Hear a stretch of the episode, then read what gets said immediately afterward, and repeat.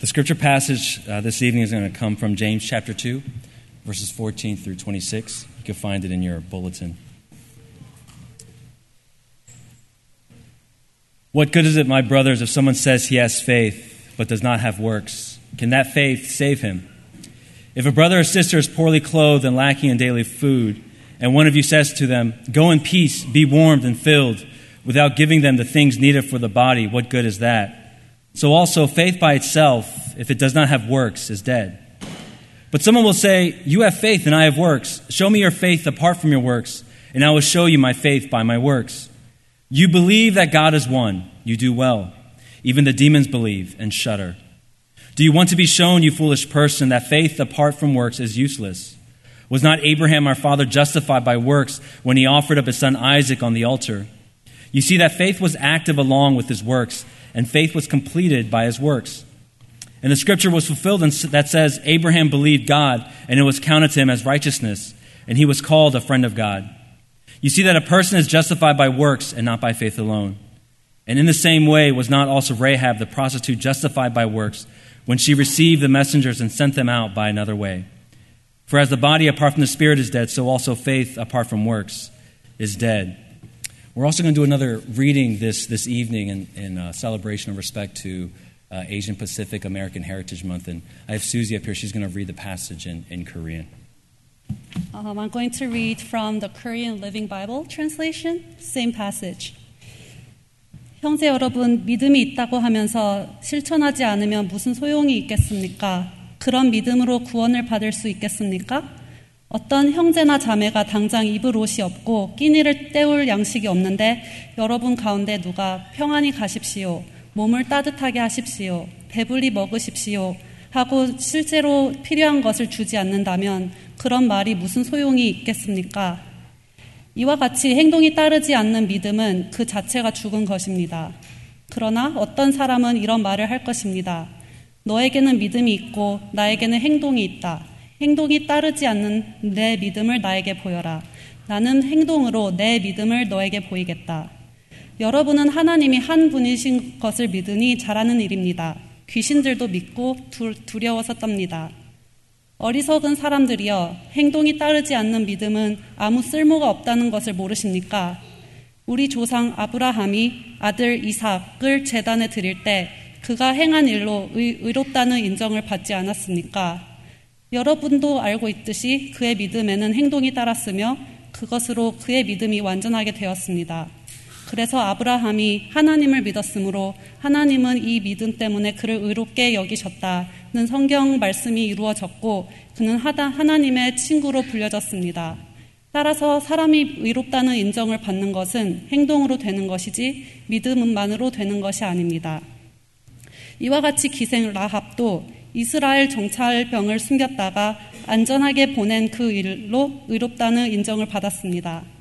영이 없는 몸이 죽은 것처럼 행동이 따르지 않는 믿음은 죽은 것입니다. 아멘. Would you join me as we pray?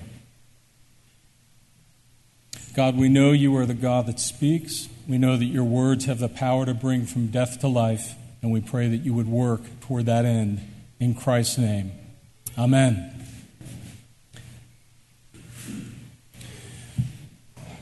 I think there's a temptation when we come to this particular passage in this particular city. As you heard the passage read, and uh, you hear it in a city which is known for being very busy, very driven, very stressed out. I think it's possible to interpret James as saying, do more, get busy for God. I think that would be a mistake. Because I think the question that James is, ask, James is asking isn't, Are you spiritually busy? but it's rather, Are you spiritually alive? He's asking the question not so much of imitation, but authentication. I was thinking back uh, this week to the film Blade Runner. Uh, the first one. Is anybody seen that first one? Just show of hands. Yeah. And the second one was I thought was good too. in case you in case you want to know my opinion. I thought the second one was good. But you know, if you know the film, you know this, uh, and uh, it's a very complicated film on lots of levels. So I, am just hitting one strand here. But um, the setting is you have uh, these synthetic humans, replicants that are dwelling amidst other human beings in a futuristic Los Angeles, a futuristic world. And the plot really centers around a burned out cop who's played by Harrison Ford and a replicant that he falls in love with called Rachel. And I, I was reading a, a blog article on NPR site and came across with, I thought, an interesting reflection on this. The writer says, What makes the machines in Blade Runner even more convincing is their human form. Contrary to clunky computers or traditional robots, they can mingle amongst us unnoticed. The lines between what is human and what is machine are so blurred that Ford falls in love with Rachel and teaches her to love him back, or at least to fool him into believing she loves him back. What level of cognitive sophistication is needed to feel love? So, the question's being posed, right? You know, how much can you imitate love for it to be real love? And I would say that James is like putting his finger on that question. He's, he's drawing a comparison here the difference between replicant Christians and real Christians. And what's the difference? It's love. That's the difference. Now, if you were here last week, or you've been following along reading, you know that when James talked about love last week and, and, the necessity of you and I fulfilling the deeds of the royal law, he then immediately talks about the second great commandment love. So, love is on James' mind when he gets to this idea of living faith and dead faith. We would, we, we, would miss the, we would miss the passage if we forgot what he was just saying to. That would be bad Bible study. And James is saying that a justified person, that is a person that is accepted before God, who is deemed righteous before God, who has a living faith before God, that justified person will demonstrate by love good works. Okay? So immediately he's clarifying He's not talking about spiritual busyness. He's not talking about being the volunteer of the year. He's not talking about the theme song of your life being Change the World. He's talking about not that sort of advocacy that runs so much in our city. He's talking about a different sort of activity. One that is birthed by God into a life of good works. Now, this is how one person in the New Testament said this The life I live in the flesh, in my body, I live by faith in the Son of God, who loved me and who gave himself for me. That's what he's talking about. Now, that's critical because when you hear a statement like, you see that a person is justified by works and not by faith alone, you know, you would expect in our, tra- our tradition, you would have heard a, eh, eh, eh, eh, you know, an alarm, a grace alarm, right? Or Abraham's faith was completed by his works. Whoa, what's going on here? And for that reason, many people have said, you know, James is, you know, is he really contradicting the, uh, the teaching of the New Testament? Well, James is, being, James is being provocative and he's being bold, but he's not exaggerating and he's actually in agreement. Last week, I, read to you a passage out of the book of Ephesians where Paul clearly says, We are saved by grace and not by our works. In the book of Romans is really the best explanation of what that means. But no, in the book of Romans, right in the thick of what he's talking about, Paul virtually echoes James's words. This is what he says do you not know? For it is the hearers of the law who are righteous before God.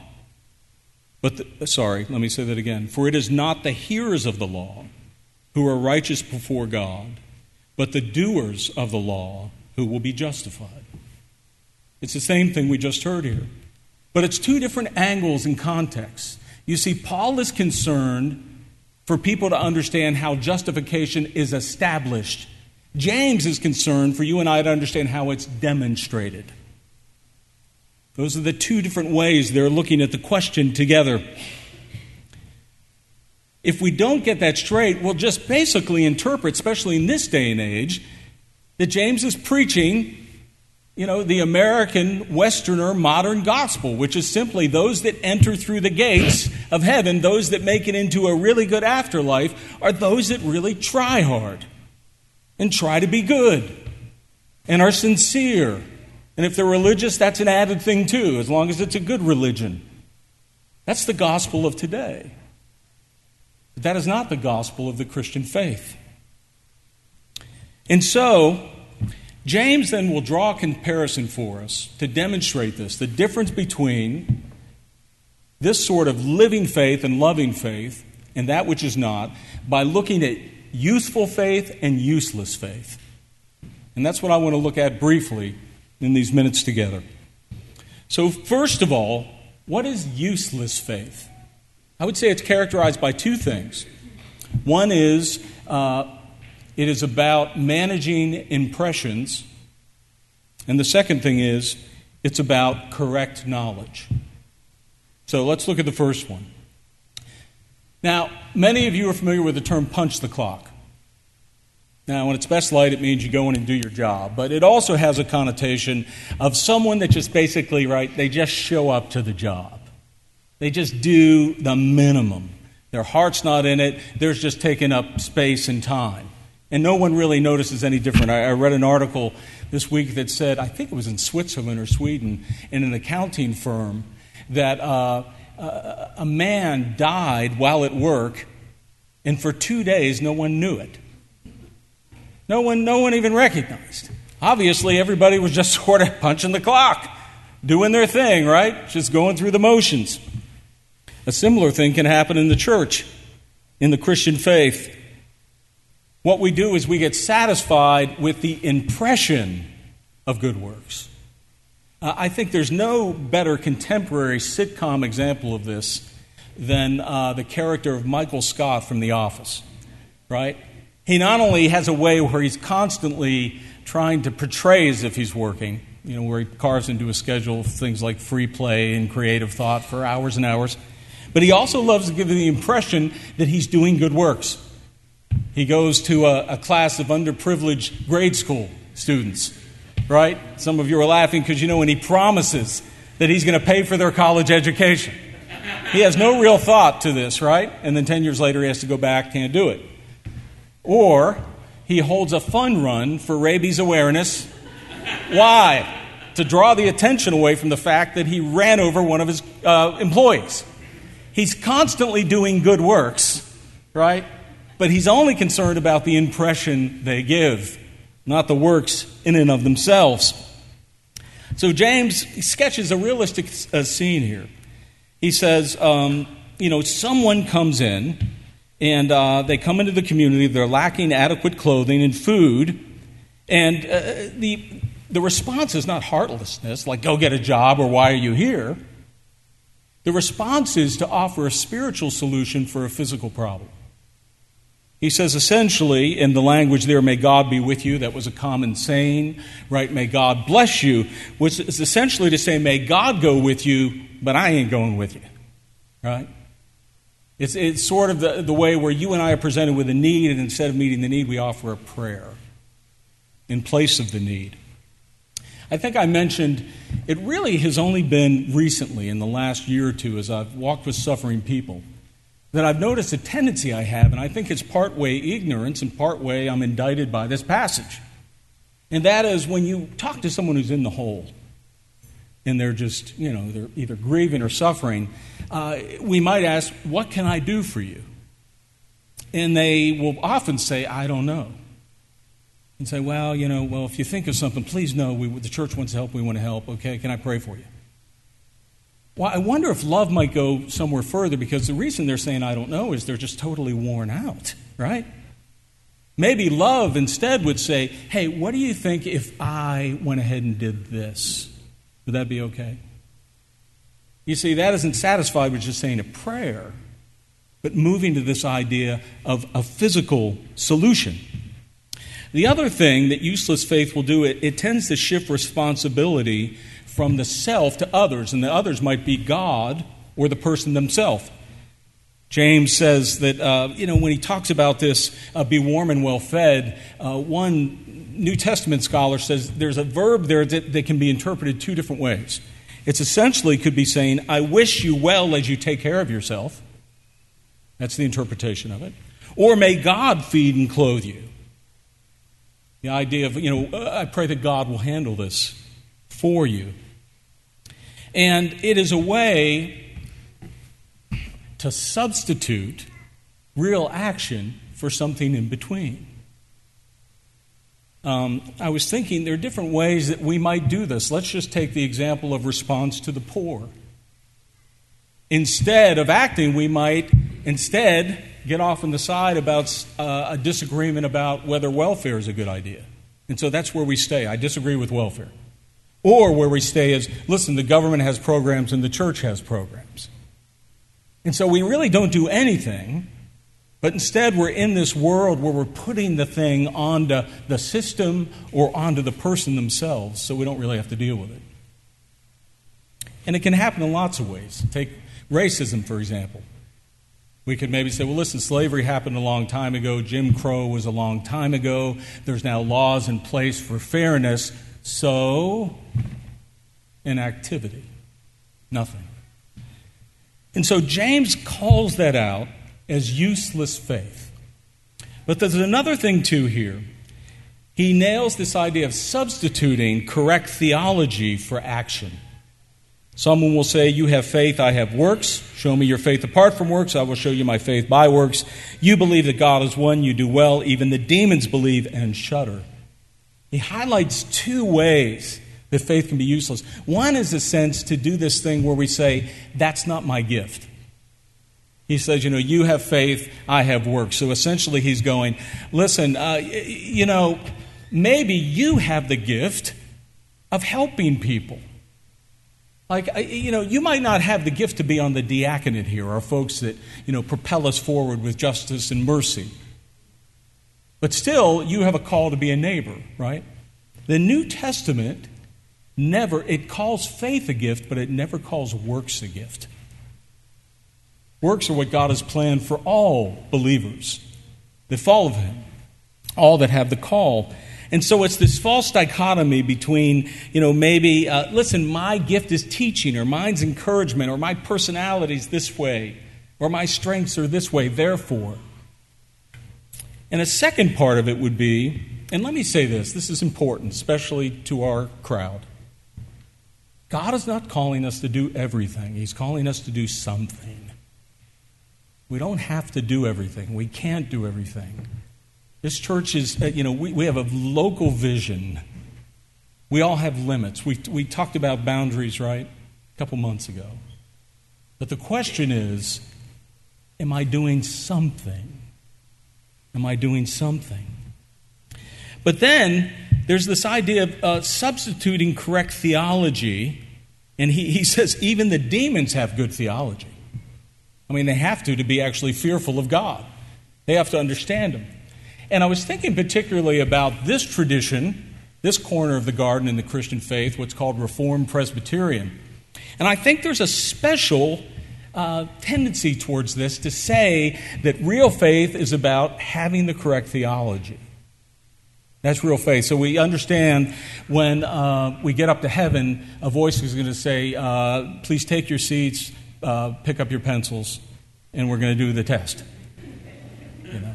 that that's our thought. Now, I don't know if that's because we're, we got the lingering of Greek dualism or whether it's part of the Enlightenment, but it ultimately is really a, a truncated view of what a human being is, right?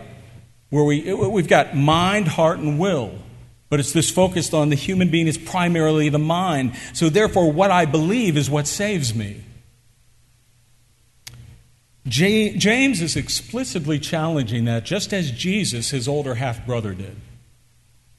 It's interesting, in Matthew 25, the only sort of parable we have about the judgment seat.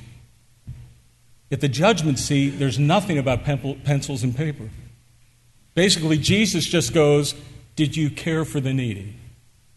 Did you care for the needy? And so, just like when you watch a great doctor in action, or you watch a great virtu- virtuosic, is that a word? Virtuosic. Let's just call it one. Virtu- virtuoso musician, someone that's really good. Just like them, you, you know, like a great Christian, you don't have to ask, do you know this knowledge? Of course they know it, because you can see that they know it. They're living that knowledge. Useless faith tends to go like this sincerity plus orthodoxy plus minimal effort. That's what useless faith. Uh, I read a quote that hit too close to home for me, so I thought if I'm in pain, why not share it with you? You know, we can all be convicted together. There's, there's misery in company. So, who is James getting at? This is how one person puts it. The person that they accept the biblical diagnosis of the human condition they understand how Jesus' life, death, and resurrection remedy their estrangement from God. They like to read and talk about spiritual things. They know the central teachings of the Christian faith. They seem to live decent lives, though they may indulge in a vice or two. They adhere to orthodox evangelical theology. Yet, yet, there is nothing distinctively Christian about their behavior. They may be decent neighbors and may perform a little community service, but there is no real self sacrifice, costly obedience, no good deed that goes against their grain, nothing that challenges their well designed life. I don't know if that touches you. It touches me. About what do I understand God to be calling? So let's wrap this up by looking at useful faith. And I think, you know, Joe's uh, testimony earlier was was uh, wonderful when he talked about uh, love and the gospel that leads you to commitment. That's one thing, commitment, and the other is sacrifice. Let's do this briefly. Um, first of all, James, to demonstrate this idea of useful faith is love that commits itself, he takes the most unlikely example the outsider of outsiders. He picks a foreigner to Israel right? A pagan. He picks a woman, which in that culture would have been outsider, and then he picks an immoral woman, a prostitute. He picks Rahab to demonstrate committed faith. The very one who would be named by Luke in the uh, lineage, genealogy of Jesus. And the very one who would be named in the book of Hebrews as someone who had great faith. Rahab. Now, if you know the story, uh, spies are sent into Israel and they end up lodging at her place. And Rahab shows anything but conventional faith. Um, she, uh, she, first of all, does, uh, practices dangerous hospitality. The very fact that they're there puts her life in risk. And then just socially, right? She's already an outcast. Second of all, she defies the word of the king. They find out the spies are there, and the king directly sends a word and says, We know they're there, let loose. And she defies that word royalty. She then gets creative how she hides the spies. She doesn't just say, Here, here, go, go in this closet. She hides them in a space where they can't be found. And then she affirms their faith as much as she says, Remember too, not just me, but remember my family. She's outward thinking. Then she lowers them through a hole in a wall, again, risking her lives. And then she gives them the best place to hide because she knows where the authorities will come looking. This is anything but punch the clock faith. It reminds me of the Good Samaritan that Jesus talks about. The Good Samaritan doesn't just come and bind up the wounds, right? But then he puts the man on his animal, which may have meant he started walking.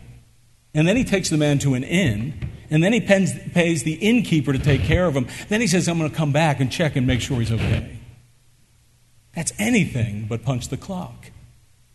You know, this sort of committed faith is, is crea- creative, it's courageous, it's surprising, it's attractive to people. This kind of dead faith that James is talking about, no, no wonder why people have no attraction to that. No wonder why people outside the church would say, eh, no thanks. I, I, I can do something this way. But it's this living faith that the Spirit creates who's alive. And the connection, of course, right, is we understand that we've got the Lord who doesn't just uh, come and find us, but he sacrifices his life to remove a, a multitude of sins. then doesn't he, like the Good Samaritan, carry you to a safe place and care for your wounds and heal your wounds and keeps checking back with you and puts you in community? This is the beauty of the gospel. But the second one is sacrifice, and he talks about Abraham. Now, first, understand that James affirms that Abraham was justified in God's sight by believing, by understanding what, understanding what he knew of God's grace and believing God's promise. But how did we know that that faith was real? God calls him to sacrifice his son. Now, I don't got time to go into all the questions that come in about that, but let me say this. It was a special parable, in a sense, a unique parable to teach us that while Abraham won't have to give up his son, God will have to give up his. That's what God is demonstrating. But even Abraham, early on, knew that God was going to provide. He says to his servants, We're going to go over here and worship, and then me and the boy will be back. He didn't believe his son was going to die, he believed God was going to save him. And so Abraham's trusting God is willing, enables him to sacrifice. His belief in the promise of God enables him to give up more and more and more and more. And you know this. If you are someone that is walking the Christian walk, all of us find these times where God puts his finger on that very thing that is so precious to us, and he says, I want you to surrender it. Maybe it's a relationship that we thought, this is the one. Maybe it's someone in our family that we felt like I need them in my life for a long time and they're gone. Maybe it's a job that we thought we had, but it's this thing God knows He has to go to that one area. He has to go there. And so, in conclusion, let me say this about useful faith. Uh, Martin Luther said that the first, the highest, and noblest act of faith is to first believe in Jesus. Group came up to Jesus and said, What must we do? What work must we do? And he said, Believe on him who was sent to you. Believe on the Son of God. But a life of good works then begins out of that. Uh, listen to what Luther said here. The man who is not at one with God, who is full of care and kept in bondage, he asks himself with anguish, How many works should he perform? He runs to and fro. He questions this man and that. He nowhere finds peace and does everything with sorrow and fear. But the Christian has liberty and joy. Let me use a driving example here. Here's what God does He enters your life, and the first thing He does is stop you from going in reverse. Where the works that you're doing, you think you're driving forward, but you're really driving backward. Because the things you're doing are out of fear or they're just, you want to be this particular person that's in your mind. And then he brings us into neutral, and I'll call neutral the rest of the gospel, where we realize we're loved when we're just standing still. We're loved when we're not doing any fancy tricks, when we're not revving our engine. Christ has come and given us complete acceptance. And then we begin to move forward. We press on the gas and the good works are running from the fuel of God's grace. The good works are moving us in a brand new way, and we start to cover some distance. We start to go some places. We start to see things we hadn't seen before. We start to touch lives we hadn't touched before. The Holy Spirit fertilizes the waters of grace in us. And so, it's not only just head faith, or will faith or even heart faith we're after, we begin, we're after whole faith. We're no longer content doing impressions of Christianity. We want to be the living thing. We no longer live to justify ourselves by our works, but rather our works become a singing praise that we're justified. And lastly, we no longer want to just punch the clock. but we want to be part of the greatest endeavor there's going on earth, and that is kingdom building, the building of God through us in this world. This is the kind of faith that God is offering you and I and has implanted in you. Let's pray.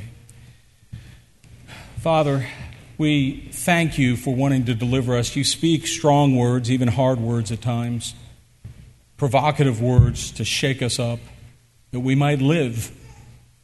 And I pray you would do that for each of us in this room, for your glory, because you are the one that has been the first actor, because you have given your Son, because his life lives in us. In Christ's name, amen.